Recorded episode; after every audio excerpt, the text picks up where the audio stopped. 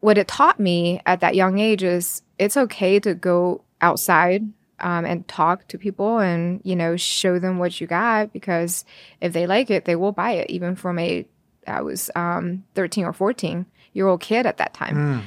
so sales has always kind of been something i'm i'm not afraid of. That really taught me and i think being an entrepreneur you're you're always selling right? Like even if you're not in the sales role you, you're selling yourself you're selling your ideas you're selling whatever it's i think it's an essential life skill that my dad taught me even even if he didn't right intentionally teach me that I don't throw darts at a board. I bet on sure things.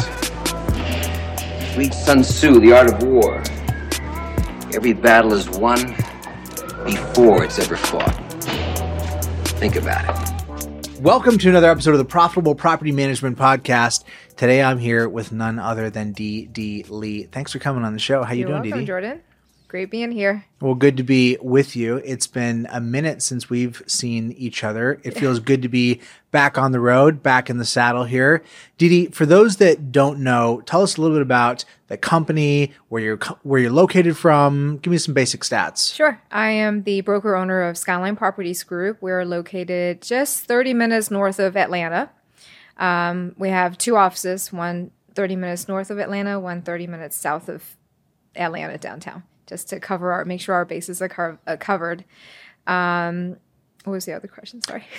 Uh, head count, door count. Door count. Um, we manage residential and HOA. Um, residential, we have roughly 470 units. And on the HOA side, we have just a shy of 2,000 units right now, about 23 um, HOA. Which of those divisions did you start first? The residential side. And how long have you been doing HOA?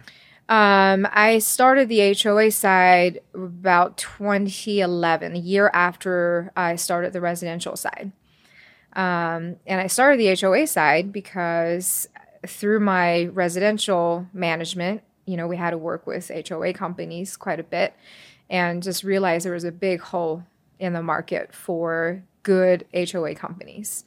Um, and I believe that's true not just in Atlanta market, but in other markets in general, as I've been talking to some NAR- NARPM members about that.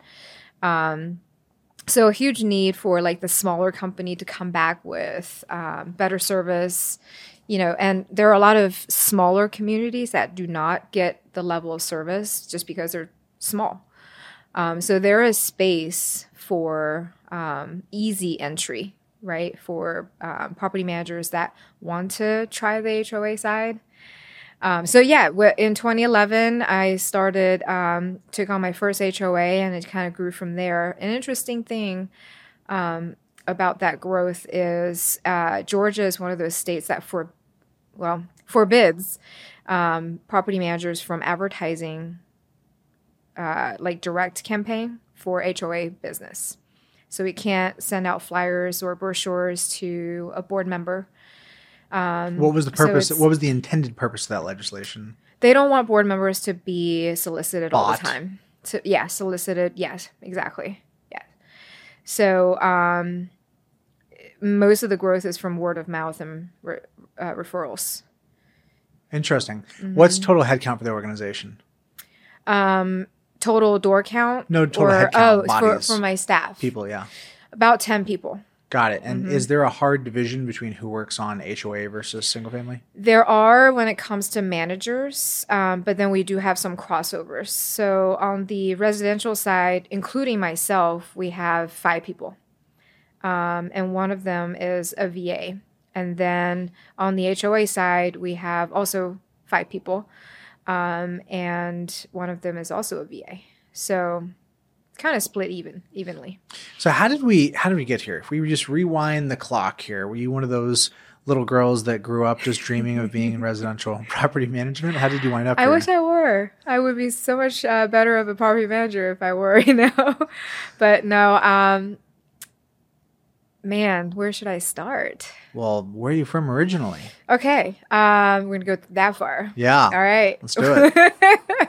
uh, originally from China, and I moved here when I was twelve. Um, spoke no English, right? Uh, uh, knew my ABCs, and um, Sounds tough. Yes, and it was a interesting process because we first moved to Murray, Kentucky, which is like a small, small town. Um, my entire elementary school, there were two black kids and then me. There were no international students at all. They didn't even know what a, a ESL program, English as a second language, right? Um, so I got thrown into the curriculum right away, and of course, not knowing English, I just you know seemed really dumb but I was really good at math. Like mm-hmm. math was the one class I had A's in. And um, the at the end of sixth grade, the principal came and talked to my parents, and they said if she didn't speak English, um, by the time she comes back from summer, we're gonna have to hold her back a year. Mm. And in like in Chinese culture, that is like big no no, right? Shameful thing. So um, that summer, I memorized the dictionary. every single day. I would memorize 30 vocabulary words. And by the end of the summer, I, w- I had like, I could speak English. And um, the school had no idea what happened. Um, so fast forward to uh, 1996, Atlanta had the Olympics. So my dad graduated, got his MBA, then we moved to Atlanta. He started his own, his own business. So he was an entrepreneur. Like he's an entrepreneur. And I kind of grew up in that um, he raised me to, you know, always look for opportunities. What kind of an entrepreneur was he? What was his uh, business? Uh, he's in the equestrian wholesale business. Oh, interesting. Buying and selling horses.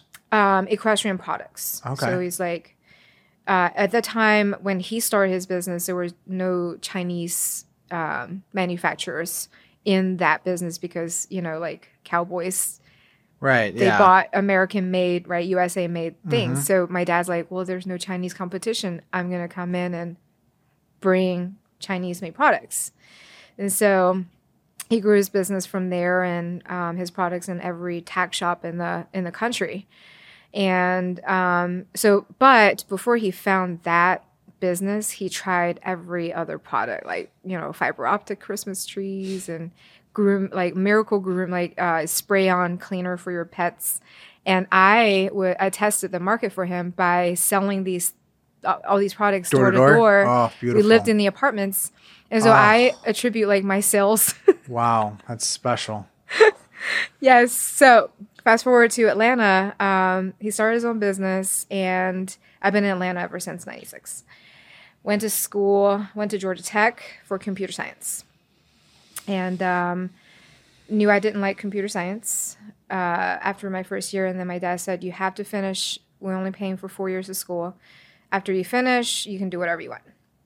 So um, then I graduated from tech in four years, of course, and then got my um, first job working for AT&T. It was there that I met my mentor for real estate. So um, then I invested in two rental properties. My after um, first year of working, you know, responsible thing to do with your salary. Mm-hmm. So um, I bought two rental properties, and then was like, "This is great." Like retirement strategy was buy two pro- rental properties a year. In 15 years, you would have 30 properties. You're set. Right? And then 15 years, you sell half of your portfolio, use the proceeds from that the sale to pay off your the rest of your 15. Free so cash you, flow. Yeah, then you own the 15 like free and clear. It's like, man, that's my retirement strategy. I'll retire in 15 years. And then, um, but buying two properties a year just seemed too slow for me. So I found a couple partners and we started buying properties quickly. And we had 12 properties within two years and I managed those properties. I, I, w- I handled the management part, um, and I did everything wrong. Like at that at that time, um, it was like 2003, 2004. I had no idea that property managers existed. so I did all the management myself. Um, learned all about evictions. Um, I had tenants like owing me tens of thousands because I had uh, you know, I bought into their stories, their sob stories. Anyway, I just did everything like you're not supposed to, right?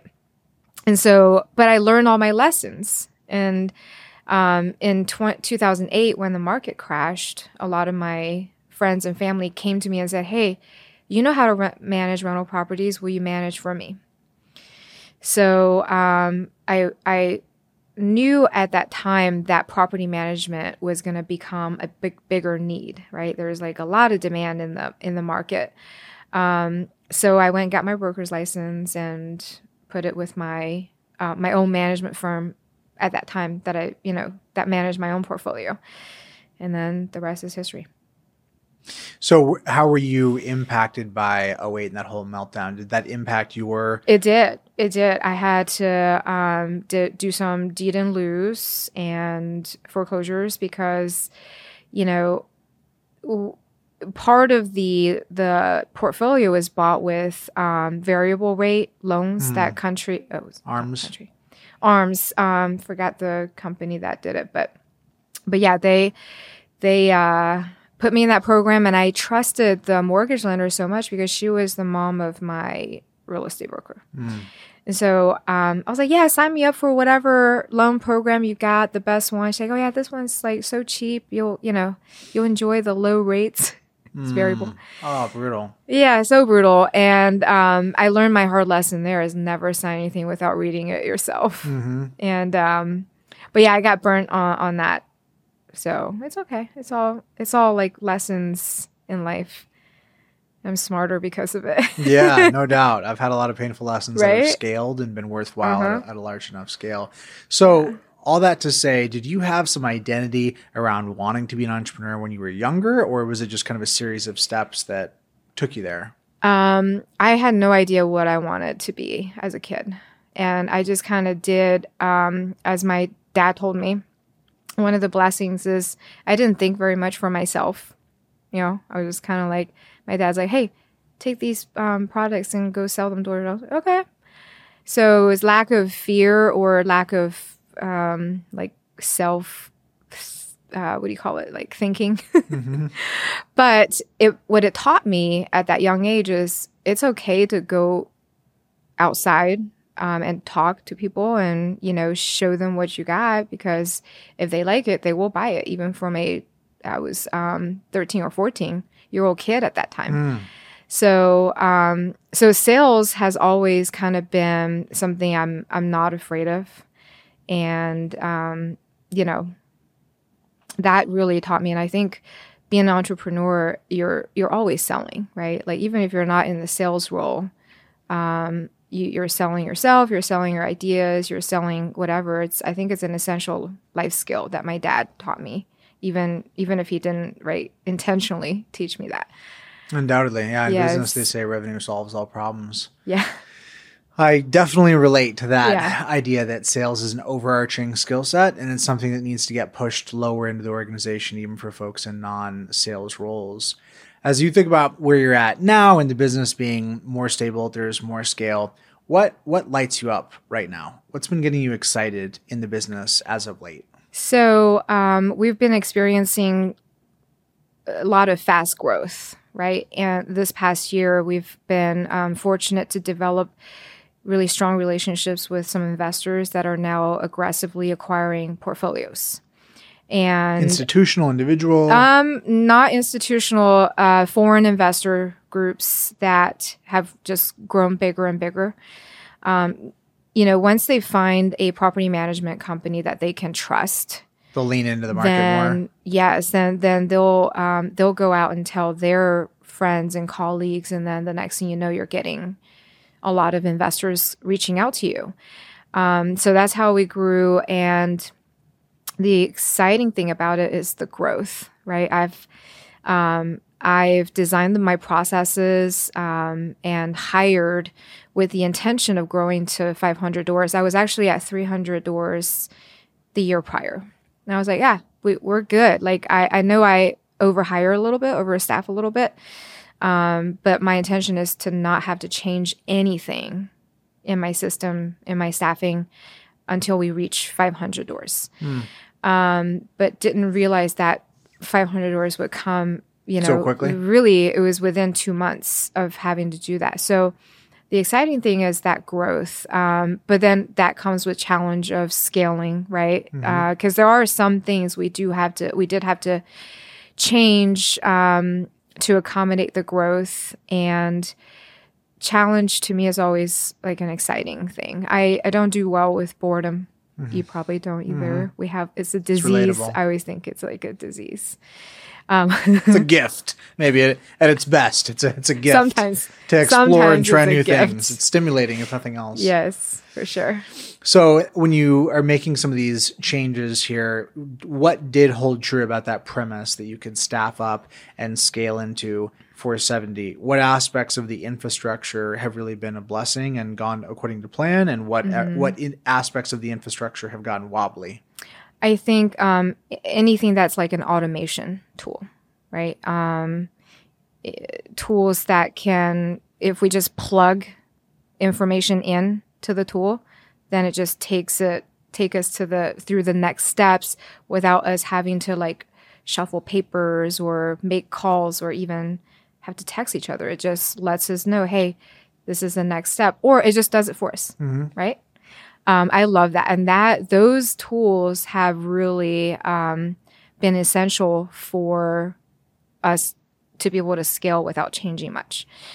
Um, I can talk about like different tools that we use. Sure, right? yeah, I mean, Lead Simple, for example, we Awesome. we use Lee, Lead Simple for um, handling new prospects, uh, prospective owners, um, any leads that come in into our through our website goes straight to to Lead Simple, and then my BDM, um, you know, it'll reach out to my BDM. My BDM will contact the lead and plug in the information to Lead Simple, and then Lead Simple starts sending out these like follow up emails without the BDM even having to touch anything.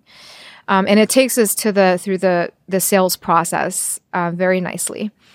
Um, and then we have, uh, you know, Process Street to do the operations side of things. Once a once a tenant is um, approved in the process, it kind of takes us through that process automatically. Property Meld for maintenance. I think all of these tools that help us automate the different pieces, the more we have, um, the less you know we have to do as a staff. So I think that's key to be able to scale without having to change much in staffing. So those tools have scaled well as you've added Completely. Yeah. And Yeah, so what's they what, do. what about the uh, flip side? What's gotten wobbly? Um it's the transition piece is probably the the hardest part just because we're still kind of in the, you know, in the midst of it. Um making sure, well, I'll tell you the most challenging part of the of getting a, a of adopting a portfolio, where, whether someone's acquiring a portfolio or like in my case, investor just dumps a portfolio in, into our laps. The challenge of it is to figure out the true state of that portfolio and doing all of the digging and like pulling the paperwork, cross checking the leases, right? And the tenants' contact information, making sure the rent roll is correct. All of that is extremely painful.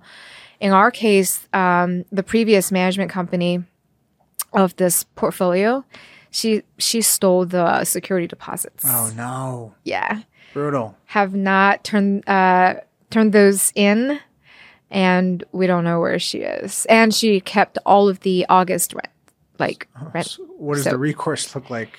Yeah, no, I mean she needs to go to jail. In my in my opinion, you know. Well, she maybe she does. Yeah, I'm sure she clearly does. But Yeah. in terms of making the the money holder whole, Yeah. So um, security deposits are tenants' money, right?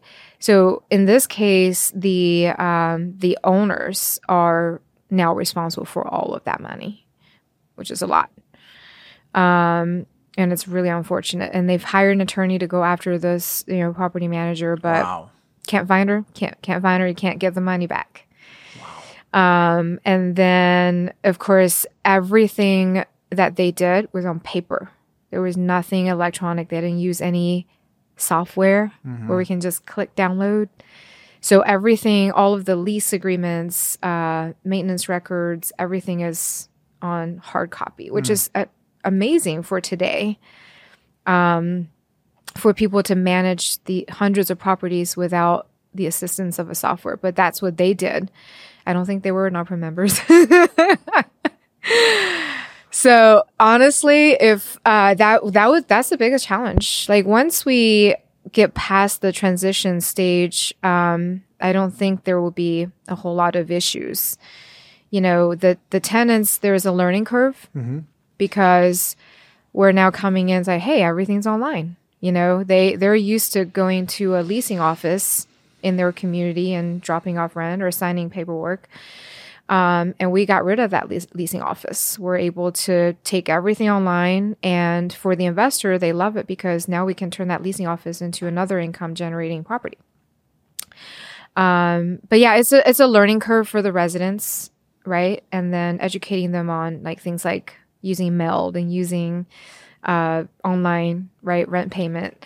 Most of them love it, and then there are the the older ones that we just need to coach them a little bit. But that's it. Not nothing from like from an operations perspective. We're we're holding up pretty well. That's great. Mhm. So hopefully it stabilizes and then a new goal and Yeah. then you accomplish the new goal and then another goal and another goal. That's kind of the life of an entrepreneur. Mm-hmm. How do you think about this balance between hitting goals and just being happy Yeah. independent of your worth as associated with your ability to hit goals? Absolutely. What does that look like to navigate that for you at this point in Um, your career? that is a great question, Jordan. Man, because that, that's a question that I always ask myself. Um, is when is what is enough for me, right? Um, and I always ask that question for like my my peers and colleagues too, like people I see that are going through burnout. I say, why are you killing yourself? Like, Mhm. when is it enough? Mhm. And to me, what I have right now is enough. It is. Um, if I if everything just like went away, I would still be okay. Um, I don't think that I've ever worried about where the money is going to come from. Hmm. You know, like I will find a way to. Money is like you. There's opportunities everywhere. We're fortunate to be in this country Mhm. Um and that part like i'm never worried about i think what drives me is um at this point is just being able to propel people around me that i care about to the next level right like it's it's all about helping someone else at this point Lifting up the people around you. Mm-hmm. What what can I what can I do for someone else? And for me, having a good organization is going to be helpful to my staff. It's going to be helpful to the clients and the customers that we serve. That's really what drives it. It's like, how do we be better? How do I be better for my team? And how does my team be better for my clients and customers? When you talk to other NARPM members or other property managers in general, I think it's really broader than that. I think it's small business owners. Where do you see folks shooting themselves in the foot? There are really painful things. They come in from the outside. You can't see it. Economy changes, COVID. And then there's a self inflicted gunshot wound. Mm. In the category of the latter, what comes to mind for you of, of largely avoidable problems that some folks still get caught up in? Yes. Um, I think they, a lot of people let their own fear of the unknown and also what they think might happen, right? But not necessarily the reality, keep them from taking action. Um, so a lot of people say, I'll just, you know, random example is why I can't charge fees Mm-hmm. for this, no one's going to want to pay it. But that's because they can't see themselves doing it, but it doesn't mean that people won't do it. Mm-hmm. Um, I think that, I think that's to me, like, that's the first thing that came to my mind is letting their own perception of what won't work keep them from getting that next big thing. Can you think of any examples of limiting beliefs for yourself that you were able to work through and it caused a real shift? Um, all the time. I mean, you know, it's a constant, like, you know, you, you have self doubt. Yeah. And I think self doubt is always a part of the equation for entrepreneurs. Mm-hmm. Mm, And um, yeah, you, but before you implement a new service or you charge a new fee or you take on a new, right, new 100 and what, 200 door portfolio overnight, you're always like, oh man, are we, are we going to be able to do this? And it's like, well, you don't know till you try. Mhm. Um, so I think, I mean, it happens to me on a constant basis is that the the doubt of saying no one would buy the service, no one would um, pay this fee, and then just getting over that is saying if it fails, what could be the worst thing? We just wasted a bunch of time. That's all, right? And that's Mhm. okay because we tried. Like, um, I did try one thing uh, recently last year. I tried the zero, um, no, no management fee. Concept. Yeah, yeah, right. Yeah, I, did this whole like slide deck presentation for my team. I uh, videotaped, you know, all these um, like sales pitches hmm to our um, to potential clients, and did all of that. And we got and I paid Google AdWords, um, did everything, set up Lead Simple, like the Mhm. process for it, and um, we got a lot of leads. I paid a lot of Google Ads money, but none of those leads converted. Mm. and and i realized that um, when you present two services like two things you have a client has to compare and they have to do math. Hmm and that it didn't work because they had to do math.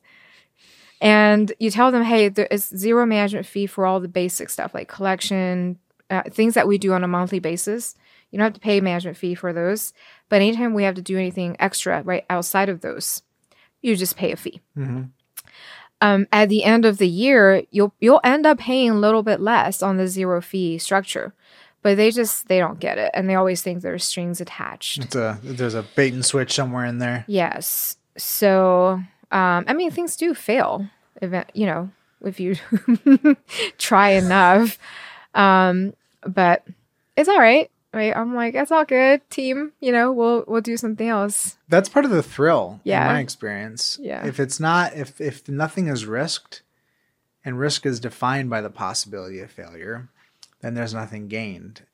It's whether whether or not it's rational or not, it's hard for me to get out of bed in the morning without Mhm. having some potentiality for failure. If I just knew everything was going to go right, it's kind of like, Boring, yeah, totally boring. and I don't think that's fully rational, but I know my own wiring, you know, that thrill and that rush of like, hey, you know, I'm gonna jump up in the air and do try and do a triple Salchow and land it, but I may fall flat on my face.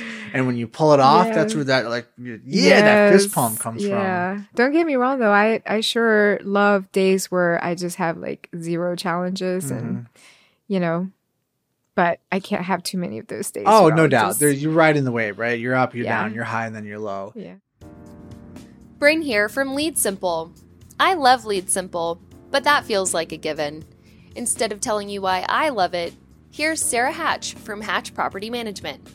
we're very happy and I recommend so many people to Lead Simple because I'm like, oh my gosh, it changed our world.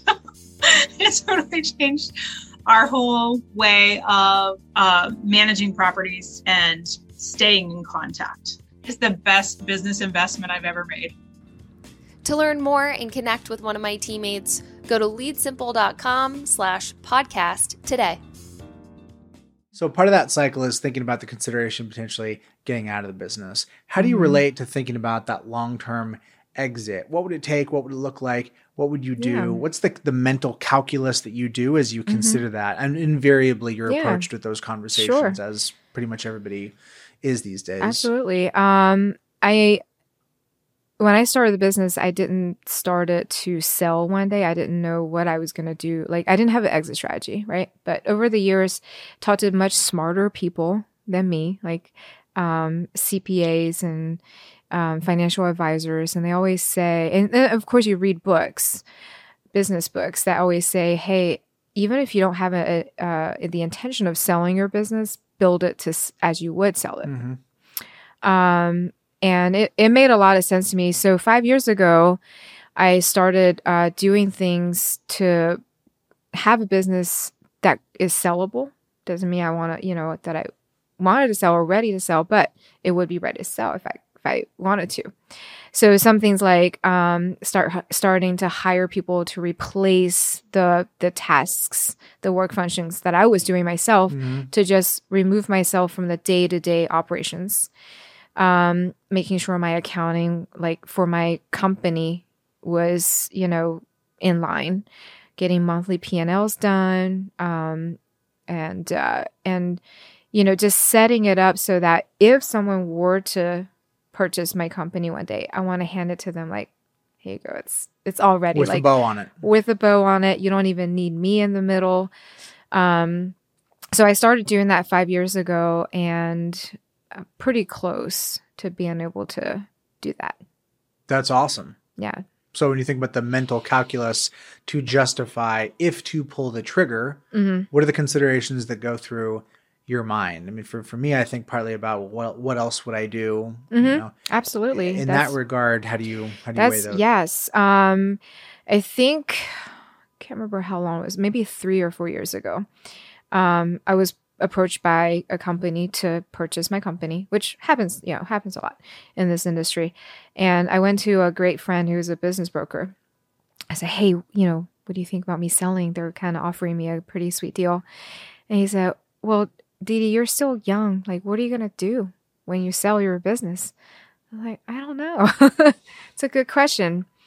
Um, so he said, you know, if you enjoy doing, you know, being in this business and it's growing, keep at it. Keep keep at it. You'll you'll know when the time is right to sell. Um, or have something else lined up, right? Because for someone like you, like you you need to stay busy. Mm-hmm. So it took his advice.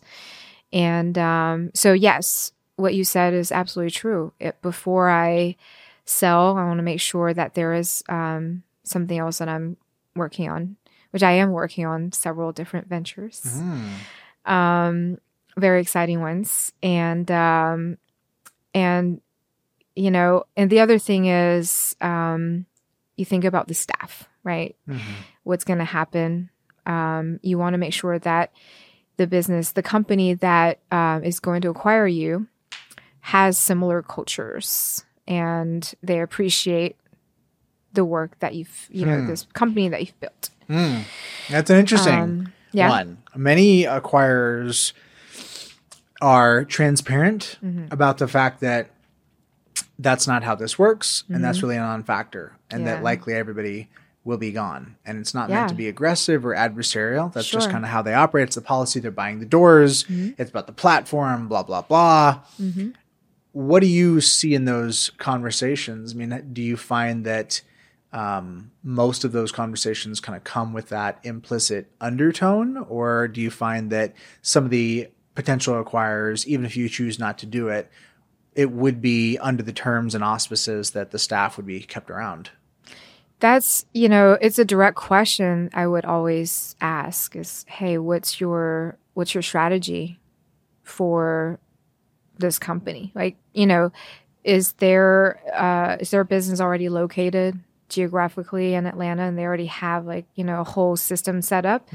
If that's the case, then I know that some of my staff will have to go, right? They're just going to absorb the doors. Yes. I mean, they may retain some just to handle the portfolio, but a lot of the positions would be gone, especially if they have that the headquarter, right, piece to take care of everything else.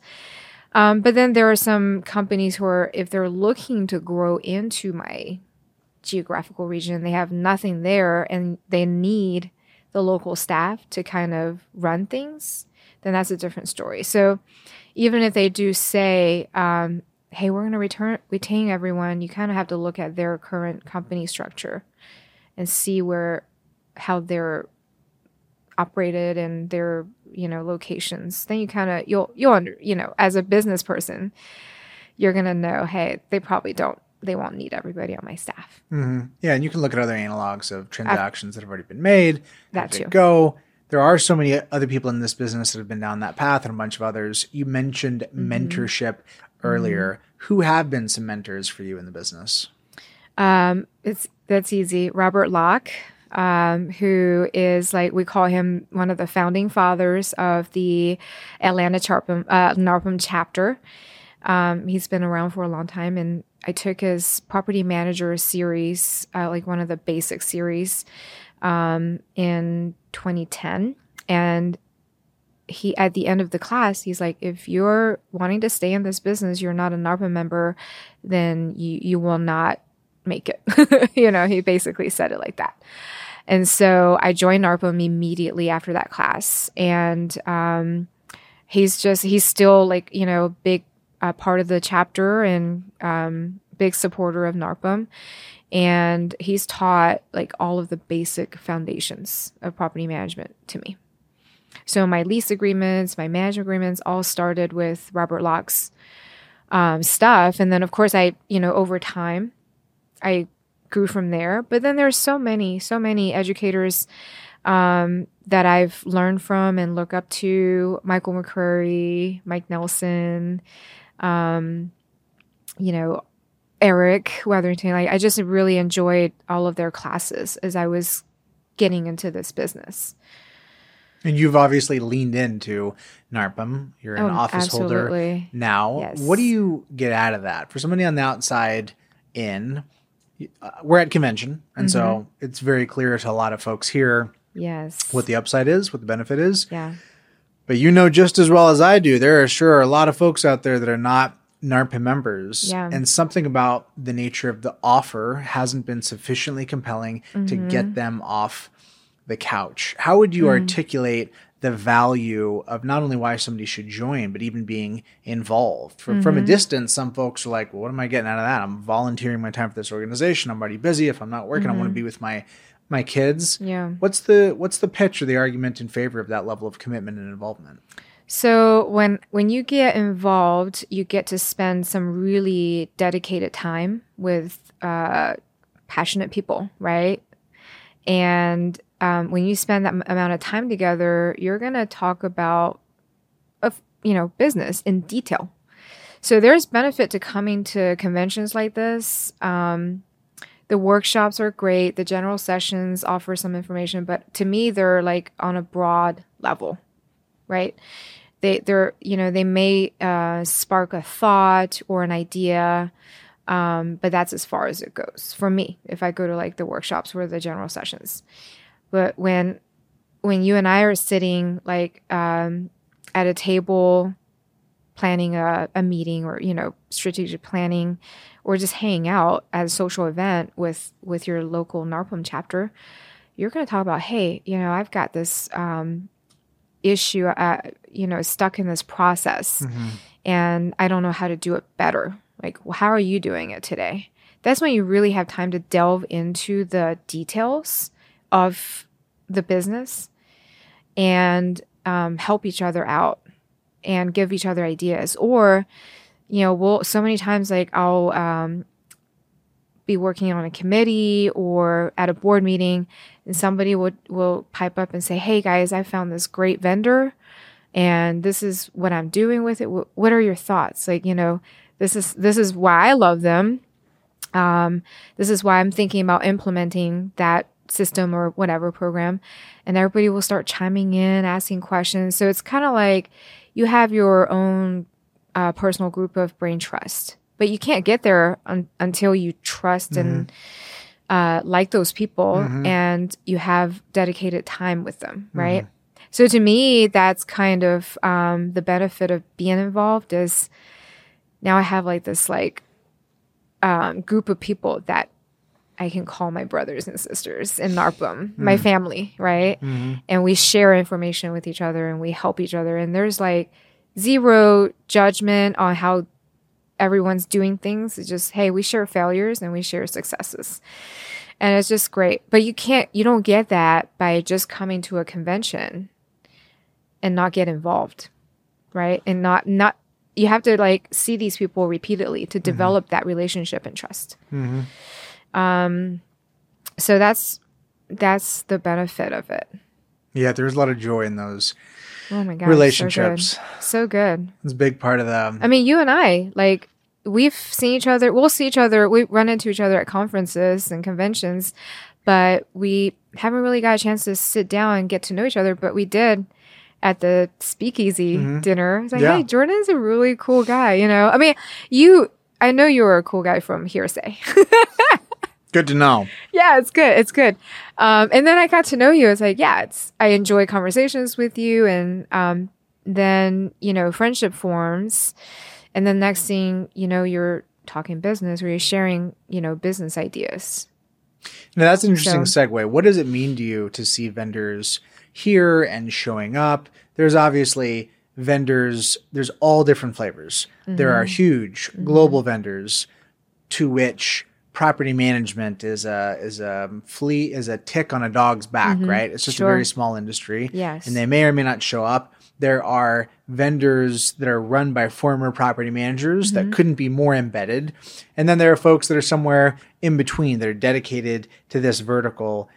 The in- vendor involvement in these things, how does that influence or color how you think about those vendors and what they're offering? It was huge. Um, I, you know, I love, I appreciate vendors so much, like people that put in their time.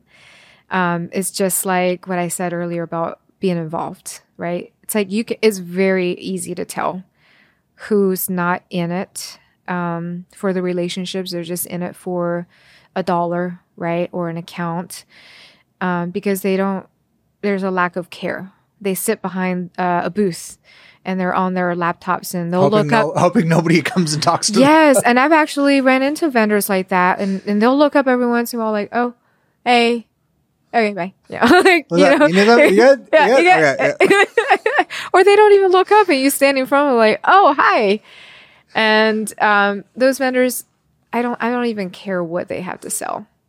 You know, I, I'll look for someone else who's more passionate because one, it shows that they if they are truly passionate about what they have to offer they're going to be like hey let me tell let me talk to you. Let's mm-hmm. let's sit down grab a coffee or grab mm-hmm. you know lunch. Let me talk to you about my service because i think it will really help you. Um, people like that who are passionate about their own services and mm-hmm. product it's like okay if they believe in it that much le- i will i will sit down and give them my time and listen to what they have to say because people who truly believe in their product are passion- passionate. You can feel it, right? Amen. Yes. And then, um, and I know for our local Atlanta chapter, if a vendor takes the time to show up to our luncheons, to show up to our social events, we're going to do everything we can to direct our business to them. They don't have to be the cheapest in the industry. They might, they don't even have to be the best. But just knowing that vendor is going to show up and I have that relationship with them. And if, you know, no one's perfect. I never expect a vendor to deliver perfect service every single time. But I know that if uh, something happens, a mistake happens, I know I can find that vendor, right? Mhm. Right. And maybe the owner himself or herself shows up at our meetings every single time. And I know I can say, hey, this is what happened. What can we do to fix it? And that's it. That's it. Um, that to me is so, so valuable. And I would rather give my business to that vendor than another vendor that's just like, you know, they don't really In care. and out. Yeah. They pay their dues and they don't show up. And they're they wonder what value they get, like NARPM gives them. But you gotta show up. Yeah, you know, I don't think this is irrational. I don't think this is warm fuzzies, kumbaya. I actually think what you're articulating is a really practical material consideration on a couple of different levels. Number one is context. People that show up have a depth of context that allows them to provide a better product. Mm. Period. So The yes. closer that you are to customer pain and the mm-hmm. more you care about solving it, the better your stuff is going to be, whatever stripe or variety it is. Yeah. And I think the other piece is what you mentioned the accountability piece. Mm-hmm. One thing that's so great about these conventions is that it's really hard to screw somebody over. you can do it once and one and a half times. You ain't doing that two years in a row, you No, know? you if you last. misbehave, you're out of here. Yeah. So there's this self policing aspect Yes. of it. And the people that keep showing up, like there's a reason that they keep showing up Yeah. and something's clearly working. Yes. I agree. I mean the companies that show up year after year say, okay, enough people believe in you and use your services for you to, you know, keep coming back and so that that, that speaks for itself as well. What does your NARPM chapter look like? What's the size? The Atlanta chapter um, is has been the large chapter of the year for a few years in a row. Um, and we are, I believe, the largest chapter right now. And we have about 308 or 9 members. Wow. Um, so yes, I, I we are the largest chapter, and the makeup of the chapter, um, it's we have a pr- pretty strong like leadership. You know, we have about fifteen people or or more that participate on the board. Um, so people get involved.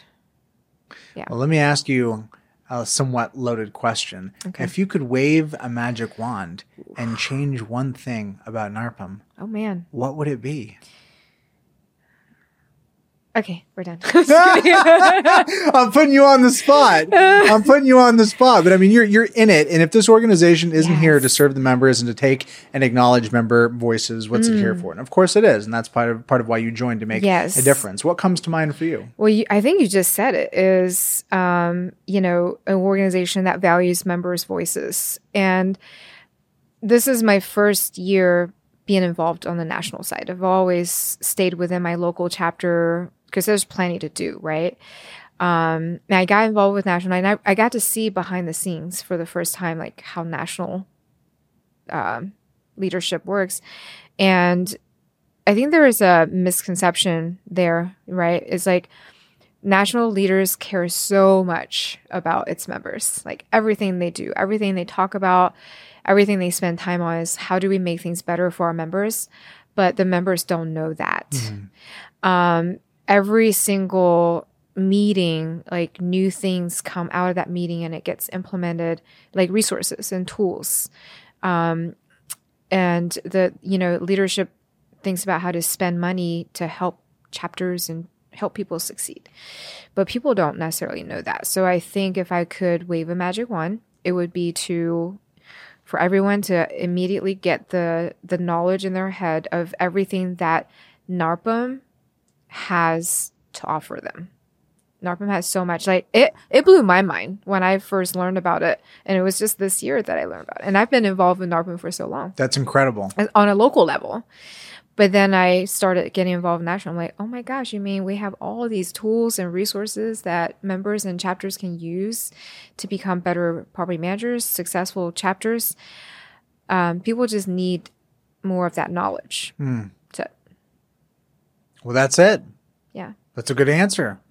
More awareness. more awareness. Yeah, I Mm-hmm. definitely believe in the mission of what NARPM is doing. Yes. And I, I, you know, the community, the communal aspect of it, the joy, isn't it just so obvious to most folks that so good. Mm-hmm. content's good, speakers are great, not wouldn't want to take anything from that. But the reality is, people would come if there were no speakers. you Yeah. know? Yeah, If it was if I it was the same format of just networking and having conversations, people would still show up, and that mm. says a lot about what people are getting out of it. Yes. I, I spoke to somebody today, say, Hey, how are you liking the conference? She said, I'm I've been high, like, you know, on people energy and just seeing all of my old friends uh, since I've gotten here. It's like I, I said, same. I have not slept well. this whole conference, not because the bed's not comfortable, whatever. It's just every night I go to bed so excited. Like you feel so high. It's so That like so so, much energy. Yeah. And then I'm excited about the next day. Right. You know, the parties that's coming up that we're about to go to. that we're about to go to in a few hours. But it's like, oh man, that party's coming up. I'm so excited. And so I can't go to sleep. Yeah. So really I'm like I'm running on no sleep right now. But that's okay. That's it comes with the the conference. Right? Yeah, I don't know does. if, I don't know if you experience the it's same thing. it's turned into an absolute marathon. I don't know how long you've been going to conventions for. I think Yeah. I'm probably on my sixth or 7th Mm-hmm. It really has kind of mushroomed from a much smaller production to now. I mean, I think Bryn, my head of marketing, has, has set up like no less than nine events that we have just around it. I'm not I'm not putting on the conference, but nine events just around the main thing. Yeah. So it's That's uh, crazy. Yeah, It's a lot. It is a production. No doubt. for vendors like yourself to you know to do all that and we, gosh i appreciate it from the bottom of my heart for everything that you guys do because you guys i always i, I tell people i'm like NARPM was not always like this yeah, it was in the most recent what four five years Mm-hmm. when vendors like you guys came into our space it's like let's just let me let let us show you how to have fun let's kick it up. Kick it up a couple Yeah. notches. And then all of a sudden, NARPM's like, man, I want to go. I want to be there. I want to show up. Because it was not always like this. Yeah. It was always very business, very like, you know, strict. Uh, not strict, but just, it was a conference. Yeah. Now it's like, gosh, it's so exciting to be here. Yeah. Well, what a Yeah. gift. I'm grateful. I'm grateful to be doing it and experiencing it with you. Yes. Thanks for coming on the show. I'm excited to see where your career is headed and where it takes you. And Yes. uh, until next time, be well. Thank you, Jordan.